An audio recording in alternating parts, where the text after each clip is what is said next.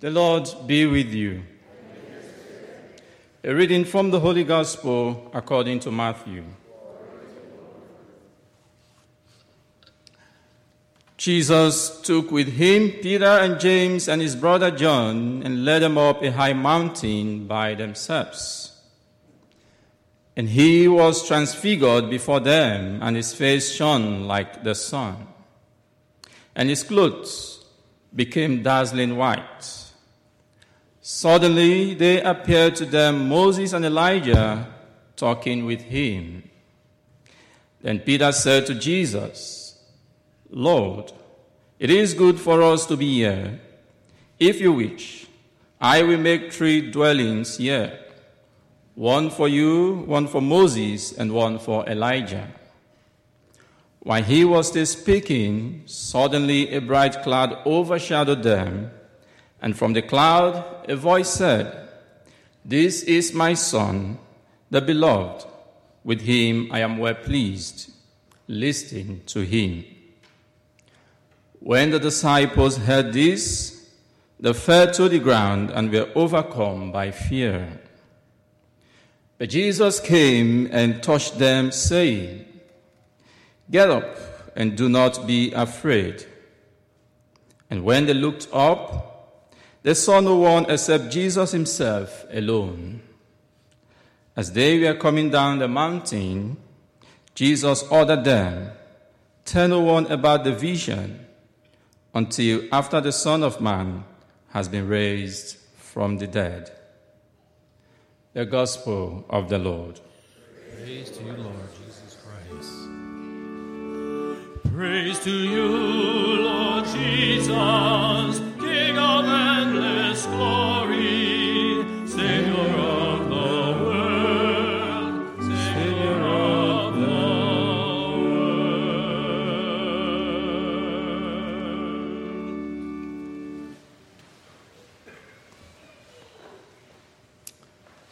the other day, a little child came to me and told me, Father, I love it whenever it snows. I was asking the child, What is it about the snow you love so much? And he told me, Whenever it hits, whenever it hits, you get a day off school. And you get to throw some snowballs. And I was actually praying this morning it doesn't snow because when it snows on a Sunday morning like this, a lot of people want to get a day off church. In our first reading this morning, we hear about the call of Abraham. Abraham was told by God to leave his country, to leave his father's house, to leave his family, and to go to an unknown destination. And if you read further, you see how Abraham took his wife Sarah and his nephew Lot and left to an unknown country in obedience to the voice of God. The same way Abraham obeyed the commands of God in Genesis 22 when God commanded him to take his child to sacrifice his only son, Isaac. And the Lord has called each and every one of us in different ways and in different capacity. As parents, the Lord has called us. As priests, the Lord has called us. As children, the Lord has called us. As choir members, as lectors, as altar servers, the Lord has called us. And most importantly, He has called all of us to be His children. But we must recognize the fact that there are two sides to this call. There's two sides to this call. The call comes with a cross and a crown. And if you like, the call comes with a sacrifice and a reward. The call comes with challenges and blessings as well. And if you read the first reading, if you read in between the lines of the first reading, you discover the blessings that accompany the call of Abraham. And God told him, I am going to make you the father of many nations. I will bless those who bless you, and I will curse those who curse you.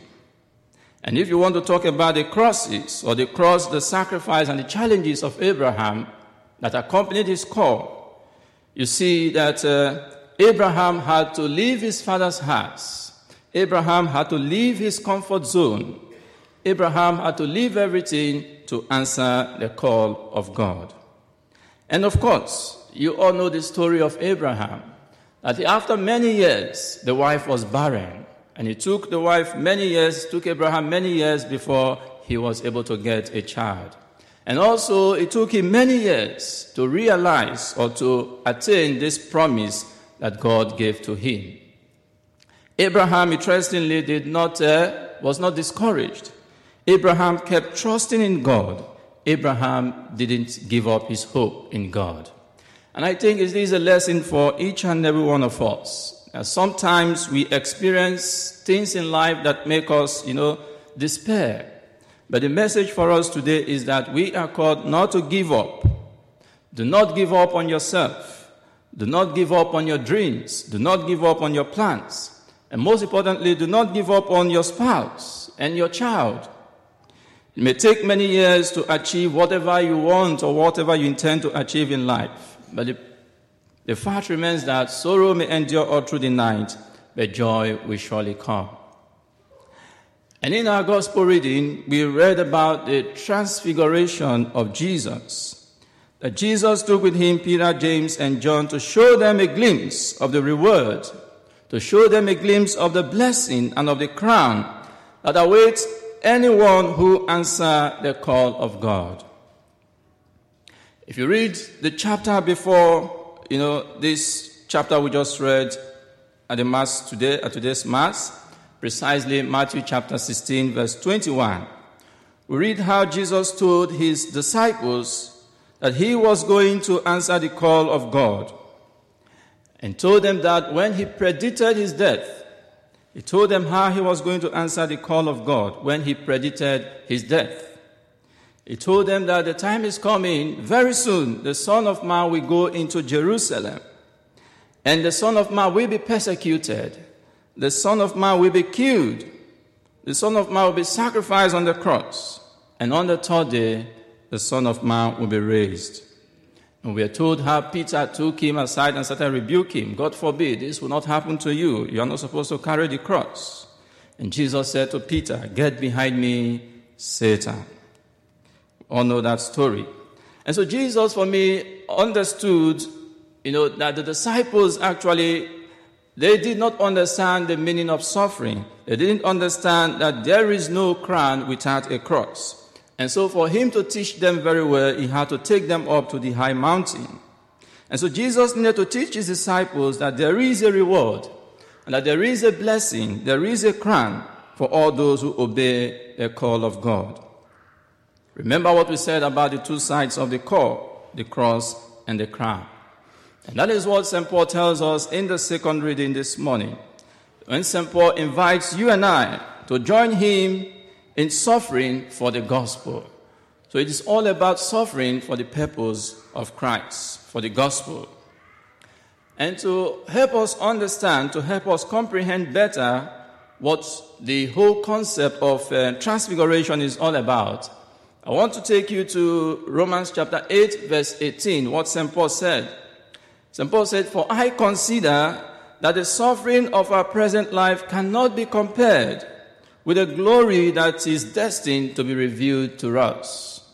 In other words, whatever you are experiencing now on earth, whatever you are experiencing in life, be it your cross, the sacrifices you are making now, the challenges, the sorrows, the pains, you are experiencing at this point in time, they are nothing to be compared with the glory of God that is yet to be revealed to us. And we were told that when Peter had a glimpse of that glory of God, what did Peter do? Peter exclaimed, Lord, it is good for us to be here. Let us, if you permit me, let us make two, three dwellings one for you, one for Moses, and one for Elijah. And so when Peter experienced that glimpse of the glory of God that is yet to be revealed to us, Peter never wanted to leave the presence of God. And of course, we are told that Moses and Elijah appeared. Why were they there? Why, what was the need for them to appear? Now, a lot of theologians have said a lot of things about their appearance. But this, the fact remains that Moses and Elijah appeared, number one, was to demonstrate that Jesus has power over life and death. You understand that Moses, of course, did not experience, did not see the promised land. Moses died at the end of the day. And of course, Elijah also was taken up to heaven alive. He did not experience death. And for Jesus to have that power to able to invoke both Moses and Elijah means that uh, Jesus has power over life and death. And the second reason is this that Moses was there to represent the law of the Old Testament. And Elijah, on the other hand, was there to represent the prophets of the Old Testament. And Jesus himself, who was there, represents the New Testament. And so, what does this mean? That Jesus is the fulfillment of both the old law, the old law, the law, and the prophet. And that is what it tells us in Matthew chapter 5, verse 17. That I have not come to abolish the law or the prophets, but to fulfill them. And of course, at the end of the day, both Moses and Elijah disappeared, leaving Jesus alone. And that is to indicate that Jesus is the fulfillment of both the law and the prophets. My dear friends in Christ, sometimes in life, to answer God's call, we need to ascend a mountain, and which, of course, is not an easy exercise for anybody. It requires commitment, it requires perseverance, it requires uh, patience. And also, sometimes to answer God's call, we need to give up something less noble to achieve something noble. We need to give up something less important to achieve and to attain something very important in life. Because there is no resurrection without the crucifixion. There is no resurrection without the passion. There is no crown without a cross. And of course, there is no Easter Sunday without a Good Friday. May the Lord continue to bless us and give us the grace we need to persevere as we continue to follow Him through Christ our Lord.